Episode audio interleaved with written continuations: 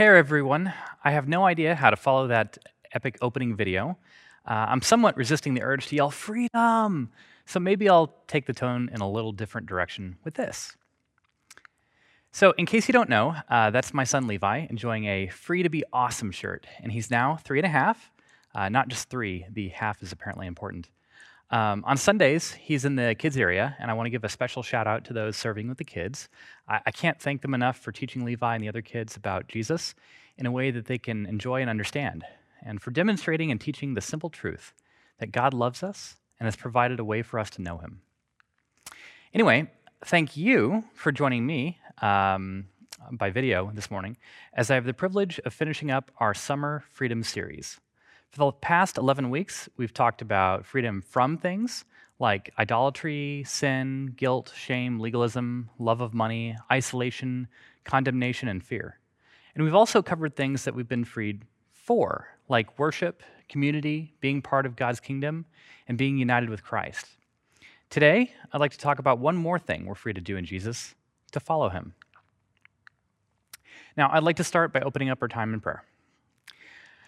God, I just ask that you'd help us to focus, um, help us to listen to Jesus, who He's the Word, and help us to see things as they are, um, to see clearly as we look at what it means to, to follow you and um, what that means for us.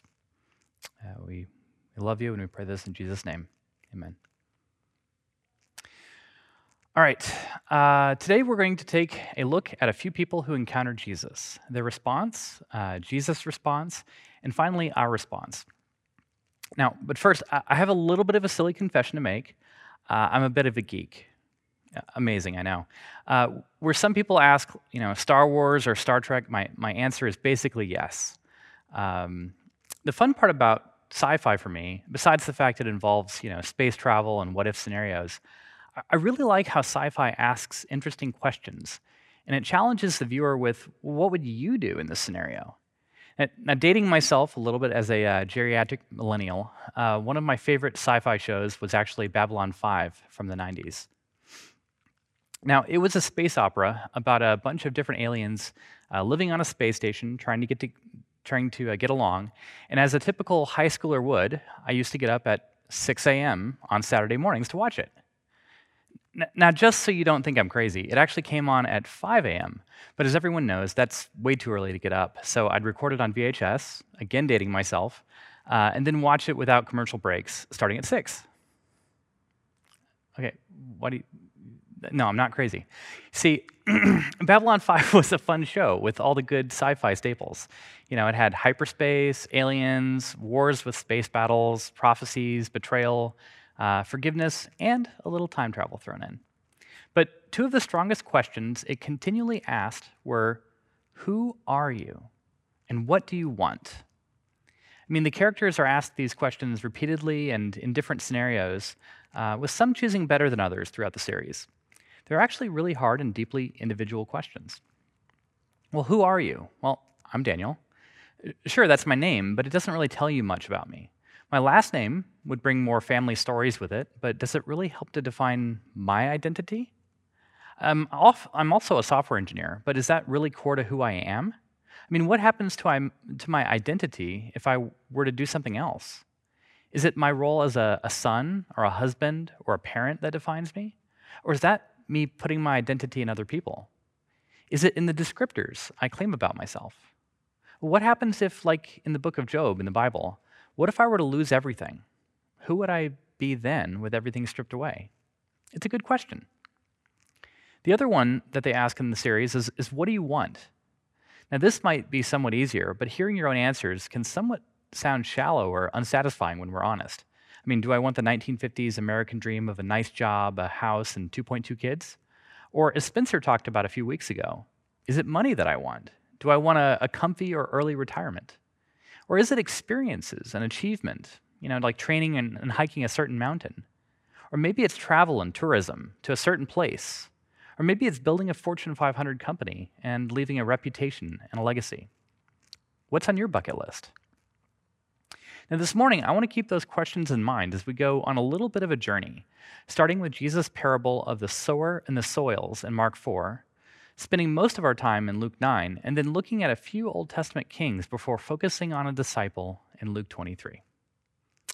All right, so let's start in Mark 4, and uh, we'll start from verse 3. Listen, behold, a sower went out to sow. And as he sowed, some seed fell along the path, and the birds came and devoured it. Other seed fell on rocky ground where it did not have much soil, and immediately it sprang up, since it had no depth of soil. And when the sun rose, it was scorched, and since it had no root, it withered away. Other seed fell among thorns, and the thorns grew up and choked it, and it yielded no grain. And other seeds fell onto good soil and produced grain, growing up and increasing and yielding thirtyfold and sixtyfold and a hundredfold. So Jesus speaks in a parable using farming, growing grain as his basis for explaining truth here. And in the 21st century, we're a bit removed from the, the cultural context. In this parable, the seed is constant, but there are two variables. Jesus points to soil and time. And what's nice about this one is that immediately following the parable, we actually have Jesus' explanation recorded as well. So let's look starting in verse 14. The sower sows the word, and these are the ones along the path where the word is sown when they hear. Satan immediately comes and takes away the word that is sown in them. And these are the ones sown on rocky ground, the ones who, when they hear the word, immediately receive it with joy and they have no root in themselves, but endure for a while, and then when tribulation or persecution arises on account of the word, immediately they fall away. And others are the ones sown among thorns. They are the ones who hear the word, but the cares of the world and the deceitfulness of riches and the desire for other things enter in and choke the word, and it proves unfruitful. But those who are, that were sown on the good soil are the ones who hear the word and accept it and bear fruit thirtyfold and sixtyfold and a hundredfold.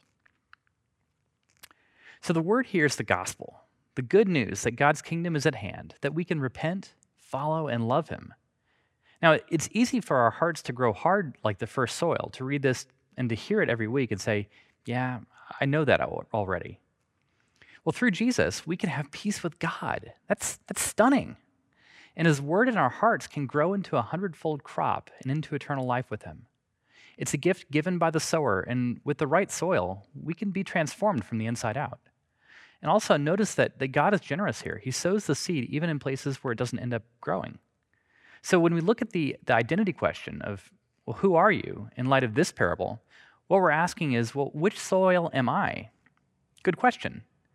But notice it's also not something you can know immediately. The second variable here is time.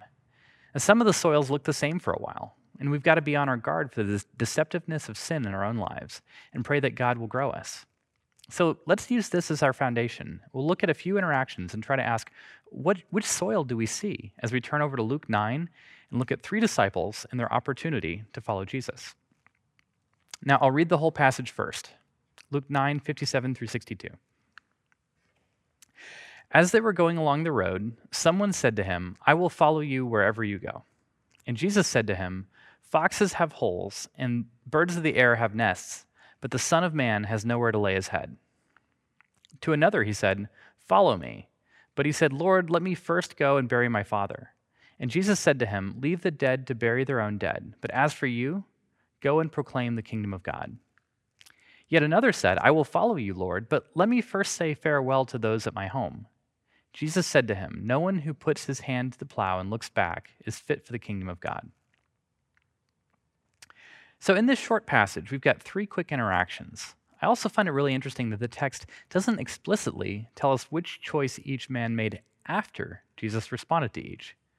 But I, think that's not that's because the important lesson is in what Jesus says, not necessarily the final responses of each man. So let's take a closer look at each. Verse 57. As they were going along the road, someone said to him, I will follow you wherever you go. So this starts out well. It seems like Jesus just made a convert. We've got someone who's interested in joining Jesus, but where you and I don't know the context, and we certainly don't know the details about this man's life, we can observe that Jesus responds very specifically. See, in the Gospels, Jesus meets people where they're at, speaking with grace and truth to draw, draw out underlying issues. To those who appeared most religious on the outside, he points out legalism and lack of faith. But to those who are broken and need healing, like the paralyzed man in Luke 5, Jesus shows both forgiveness and grace. So, for this man who says, I will follow you wherever you go, what's Jesus' very specific response? And Jesus said to him, Foxes have holes, and birds of the air have nests, but the Son of Man has nowhere to lay his head. Jesus responds with a warning. Jesus warns the man that following him isn't going to be easy, that following Jesus isn't going to be a particularly comfortable journey, that Jesus isn't going to be settling down. Why is this important? Well, Jesus is being honest about what he's not offering. He's not offering a comfortable or easy life. This response also reveals something about the man's heart, too. He says, I will follow you wherever you go. And Jesus responds by saying, The wearer isn't going to be what you expect. Jesus sees past what the man sees to unrealistic expectations of what following Jesus will be like, and possibly what he really cares about. Summed up, I mean, Jesus' response is this Your priorities are out of alignment. Jesus is saying that following him isn't going to lead to prosperity in a big house. He's not offering the man a, a, great life now. He's, he's offering freedom from materialism and comfort because he has something better in mind. If we're his, if we're part of his kingdom, then we're all in. Galatians 4 says that in Christ, we're heirs, adopted as sons, children of God. John 10 says that he's the good shepherd and we're his sheep, that Jesus knows his sheep and his sheep know him. God doesn't intend for following him to be our hobby. It's supposed to be our first and our highest calling. As Deuteronomy 6:5 says, you shall love the Lord your God with all your heart and with all your soul and with all your might. Following Jesus, loving God, is an all in endeavor. This isn't to say that we can't have doubts, bad days, distractions, and struggles with sin. God's big enough to handle our questions and our struggles. He loves us. But it's important that we come to Him because we want to know Him, not because we think God will help us to get what we really want. My point is this following Jesus isn't the means to an end. Following Jesus will help you to know Jesus. Have you experienced Jesus' freedom from sin, guilt, selfishness, despair, or loneliness? If so, then you know that He doesn't fill us with something else. God is our refuge, He's the one who satisfies. Having the opportunity to, to follow Jesus is about being able to know who he is. As Paul writes to the Philippians in Philippians 3 7 through 11, but whatever gain I had, I counted as loss for the sake of Christ. Indeed, I count everything as loss because of the surpassing worth of knowing Christ, Jesus my Lord. For his sake, I have suffered the loss of all things and count them as rubbish, in order that I may gain Christ and be found in him not having a righteousness of my own that comes from the law, but that which comes through faith in Christ, the righteousness from God that depends on faith, that I may know him in the power of his resurrection and may share in his sufferings, becoming like him in his death, that by any means possible I may attain the resurrection from the dead. See, when I read these words from Paul, I hear him saying, all in. Like nothing else matters to him because Jesus offers freedom, the chance to share in both his suffering and his resurrection. What does Paul want? To know Jesus and to make him known. That's it.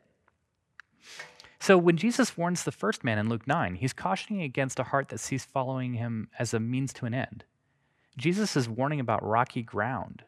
When the man seems excited and joyful about following Jesus here, without a strong root of repentance planted in good soil, he's going to wither when the hard times come. His priorities are out of alignment. This first man is looking for comfort, and he's not going to like it when it gets hard because Jesus is pointing out his heart is, heart is rocky soil. So let's look at the second man. To another, he said, Follow me. But he said, Lord, let me first go and bury my father. And Jesus said to him, Leave the dead to bury their own dead. But as for you, go and proclaim the kingdom of God. Sounds a little harsh, right? I mean, we've also got to notice that unlike the first man, Jesus is the one who inter- initiates this interaction.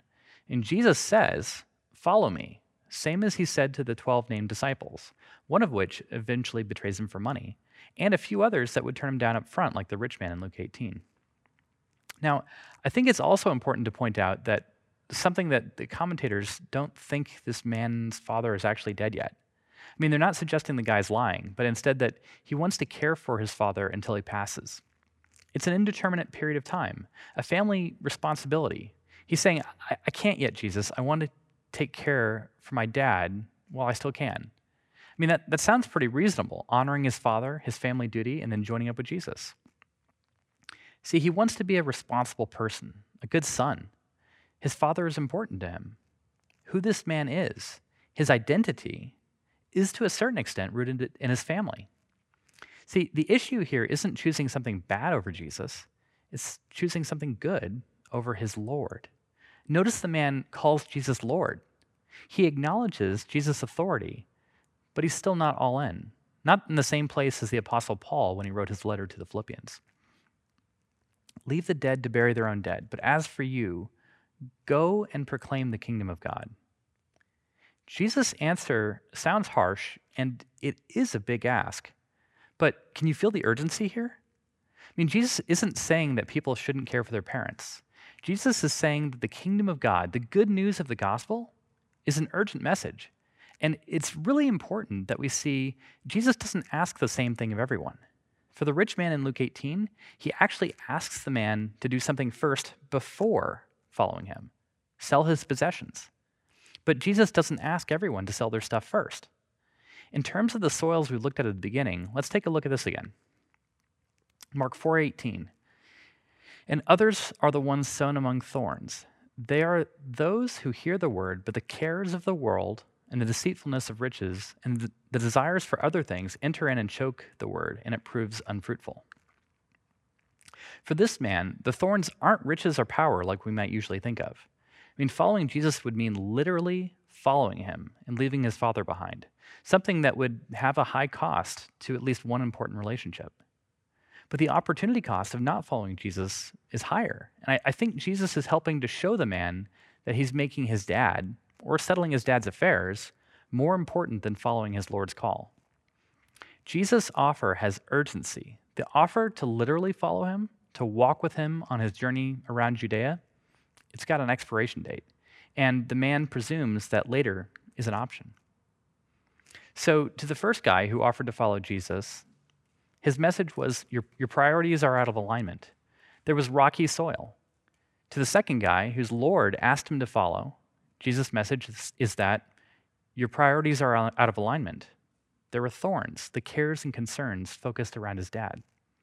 So let's take a look at the third man, but my guess is you can probably see where this is going. Luke 9:61. Yet another said, I will follow you, Lord, but let me first say farewell to those at my home. Jesus said to him, No one who puts his hand to the plow and looks back is fit for the kingdom of God. Again, this man calls Jesus Lord. But instead of asking for an indefinite delay before joining Jesus, the man just wants to head home and say goodbye. Sounds reasonable, doesn't it? But then Jesus responds with the harshest words, words of all No one who puts his hand to the plow and looks back is fit for the kingdom of God. To the third man, Jesus is again saying, Your priorities are out of alignment. There's again thorny soil, an attitude of, hold on, Jesus, just one more thing, and then I'll follow you. Now, this one is, is by far the hardest for me. If you can't guess why, it's because I am this man. I grew up in the church. I heard about Jesus early on. I believed early on. And while growing up, I came up with all these well, first let me do this, and then I'll follow you, Jesus. Because who was I? Well, a follower of Jesus and also a good kid. What did I want? Well, computer games, puzzles, sci fi, and yeah, I wanted to follow Jesus somewhat. But see, it would certainly be easier for me to read my Bible in the morning when I could set my own schedule, right? Never mind that, as I mentioned earlier, I actually managed to get up every Saturday morning at 6 a.m. to watch Babylon 5 and play computer games. I told myself oh, it would be much easier when I went to college and I was in control of my time. Guess what? It wasn't. But of course, I had a reason there too. This was because I had roommates and homework. And when I got my own apartment, well, well, then I'd be able to follow Jesus better. Except that I didn't, because that's not what I really wanted. I wanted to find the one to get married. And I told myself that when I got married, well, then I would be better at praying because I'd have to lead and serve my family. But I'm sure you can guess what the result was here as well. And, and Sarah could tell you too. I wasn't. See, the problem wasn't external factors or external motivation, it was internal. It was a heart problem. It was a lack of faith, a lack of trusting that Jesus is not only enough, he's everything. See, my perspective was out of alignment. God is the one who provides true joy and contentment. The crazy part, though, is that I still do the same thing. I've stood up here before and I've taught before, and yet there are still days when I'm not excited about reading the Word of God. Times when I'd rather go back to playing computer games or watching shows on Netflix rather than spend time with my Lord in prayer. So when Jesus says here, no one who puts his hand to the plow and looks back is fit for the kingdom of God, that's me. I'm not fit for the kingdom of God. Perhaps you can see the point here that the kingdom of God is not about us being good enough. I'm not fit for the kingdom of God. Romans 5 8. But God shows his love for us, in that while we were still sinners, Christ died for us. See, the overwhelming truth of God's grace is that he loves us right now. Not because of who we are, but because of who he is. Let me say that again. The overwhelming truth of God's grace is He loves us right now, not because of who we are, but because of who He is. So, who are we? Who are you? Who am I? What identity can we claim that's not going to wash away like sand and slip right through our fingers? What identity can be solid in the face of success and failure, of hardship and loss? Well, we can be God's children. In Jesus, we've been given this freedom, as John 1:12 says, "But to all who did receive him, who believed in his name, he gave the right to become children of God." See, Jesus gave these three men in, in Luke 9 the chance to follow him, like literally to walk alongside him as he traveled, taught, and healed people in first century Judea.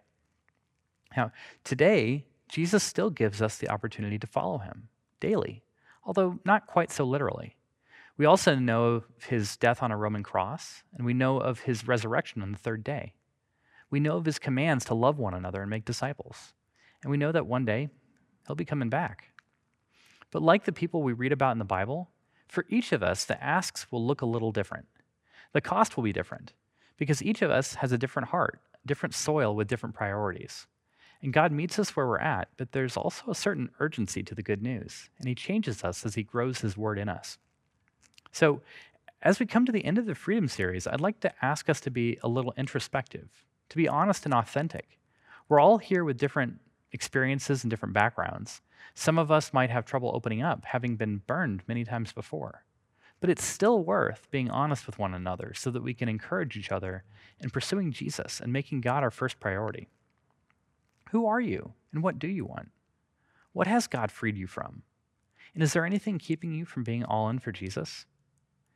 These likely don't have easy answers. And for me, I'm kind of a type A person, one who seeks to, to point to my own achievements or, or experiences. So, a good place for me to start, at least, is with my bucket list or my goals. Are any of them counter to following Jesus? Or do I make pursuing any of them more important than pursuing Jesus? Am I holding back or resisting God's word because it requires faith or it's uncomfortable? Like the three men we looked at, are my priorities out of alignment? Is it okay to me, for me to dream of going into orbit someday? I mean, serious. Do I give because I love Jesus? Or is it because I want to think I'm a generous person? Do I truly love God with all my heart, soul, mind, and strength? Or do I love me more? When everything is stripped away, who am I? See, I've recently enjoyed uh, seeing the gospel in the books of uh, Kings and Chronicles it's interesting to see how the Bible keeps record of the kings, right? What's important is, you know, what, what's in the introduction? What's, what's in the history? Sometimes it can feel a little dry reading about, you know, how long different kings lived. But I want you to take a look at me with me at uh, a few examples. Also, to anyone who knows Hebrew, uh, here's your warning. I'm probably about to butcher a bunch of names. I'm sorry. All right, 2 Kings 12, uh, 1 through 3. In the seventh year of Jehu, Jehoash began to reign, and he reigned forty years in Jerusalem. His mother's name was Zibiah of Beersheba, and Jehoash did what was right in the eyes of the Lord all his days, because Jehoiada the priest instructed him. Nevertheless, the high places were not taken away. The people continued to sacrifice and make offerings on the high places. Okay, 2 Kings 14. In the second year of Joash, the son of jo- Joahaz, king of Israel, Amaziah, the son of Joash, king of Judah, began to reign. He was 25 years old when he began to reign, and he reigned 29 years in Jerusalem. His mother's name was Jehoaddan of Jerusalem, and he did what was right in the eyes of the Lord. Yet, not like as David his father. He did in all things as Joash his father had done, but the high places were not removed the people still sacrificed and made offerings on the high places. 2 Kings 15. In the 27th year of Jeroboam, king of Israel, Azariah, son of Amaziah, king of Judah, began to reign. He was 16 years old when he began to reign, and he reigned 52 years in Jerusalem. His mother's name was Jecholiah of Jerusalem, and he did what was right in the eyes of the Lord, according to all that his father Amaziah had done. Nevertheless, the high places were not taken away. The people still sacrificed and made offerings on the high places. Now, each history of a king here starts with the vitals. You know, when they came to power, who their mom was, how old they were. And here's the critical part whether or not they did what was right or what was evil in the eyes of the Lord. D- did they follow the greatest command? Did they love God completely? These three examples were still were relatively good kings in the midst of a whole lot of fails. But even still, the text points out that, that worship continued at the high places. These high places were not what God had commanded, where God had commanded them to worship. I mean, some of this worship was even of other gods. Tearing down the high places was something even some of the faithful kings didn't do, an area where they weren't all in. What we see throughout Kings and Chronicles is a list of flawed human kings. It helps to contrast with what we see in Jesus, a perfect king, a king that gave up everything, perfectly fulfilling the greatest command as he went all in for us. In Philippians 2, starting in verse 6, who, being in very nature God, did not consider equality with God something to be used to his own advantage. Rather, he made himself nothing by taking the very nature of a servant, being made in human likeness. And being found in appearance as a man, he humbled himself by becoming obedient to death, even death on a cross. The best of the Old Testament kings only foreshadow the perfect king, Jesus. And as Christians, we want to know him and become more like him. So if you're sitting here today and not really sure about Jesus, not really sure he's worth following because you've been turned off by me or any of his followers, please take another look at the founder and perfecter of our faith. Because the foundation of our faith, it's not me and it's not other Christians, it's Jesus. Now, we started by looking at the parable of the sower and the soils, but we haven't looked at an example of yet of what happened when Jesus encountered good soil, soil that was prepared and ready. So turn with me to Luke 23, 39 through 43. One of the criminals who was hanged who were hanged railed at him, saying, Are you not the Christ? Save yourself and us. But the other rebuked him, saying, Do you not fear God, since you are under the same sentence of condemnation? And we indeed justly, for we are receiving the due reward of our deeds. But this man has done nothing wrong. And he said, Jesus, remember me when you come into your kingdom. This man is a criminal, pleading guilty in the face of his death sentence. And yet, this man sees Jesus for who he is a king unjustly sentenced to die, but with power that extends beyond death. I mean, this man is all in, ready to follow Jesus, and yet he's completely immobilized, hanging on a cross next to Jesus. How can this man, this criminal on a cross, be free to follow Jesus? Look at Jesus' response. And he said to him, Truly I say to you, today you will be with me in paradise. This, heart's man, this man's heart is the good soil. God's prepared it. There's no question here about priorities. This criminal had nothing but his faith, but that was everything. And while this man's journey with Jesus started as they were both dying on Roman crosses, it didn't end there. Jesus didn't stay dead, and Jesus guarantees this man the opportunity to follow him, to be with him. See, there's such amazing hope here in the midst of what appears to be the end of the line, and it provides hope for each of us, even in our toughest times. Perhaps it's it's through the life he's lived, because of his journey, that it's amazing how he's ready to meet Jesus here in his final hours. God's brought him to repentance, to seeing Jesus as king and understanding the importance of forgiveness and the amazing promise of being part of his kingdom. See, today we've looked at a few different kinds of soil and a few different interactions Jesus had with people who were wanting to follow him. There was rocky soil that wasn't ready for life to get hard. There was thorny soil that took Jesus for granted and cared more about other concerns.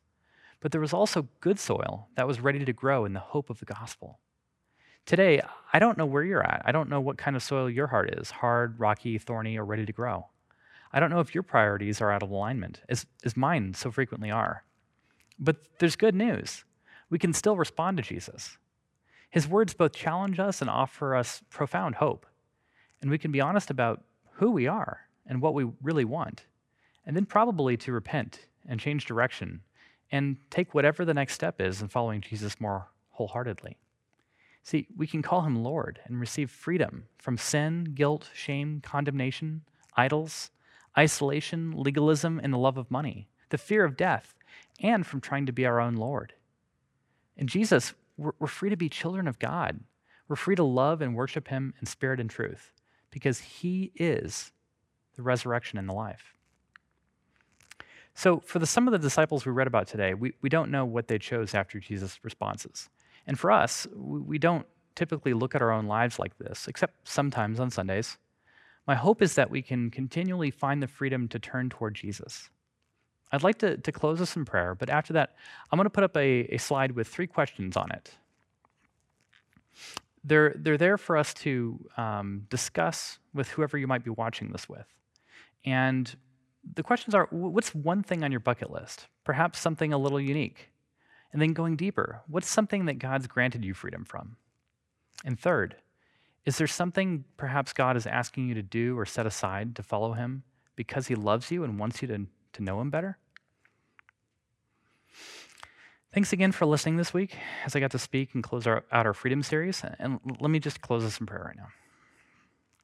God, thank you for sending your Son to save us from our sins, and thank you for um, adopting us into your family because of your love for us and it's being just more than we can possibly know. Thank you that following you isn't something we do alone, but it's something that we can do with others. And I, I pray that you help us to be open and honest, um, that you would help us to be real and turn away from what we want and looking to you about who you are and what you want. Thanks for your spirit, your word, and um, for your grace to us. Through Jesus our Lord, we pray. Amen. Thanks.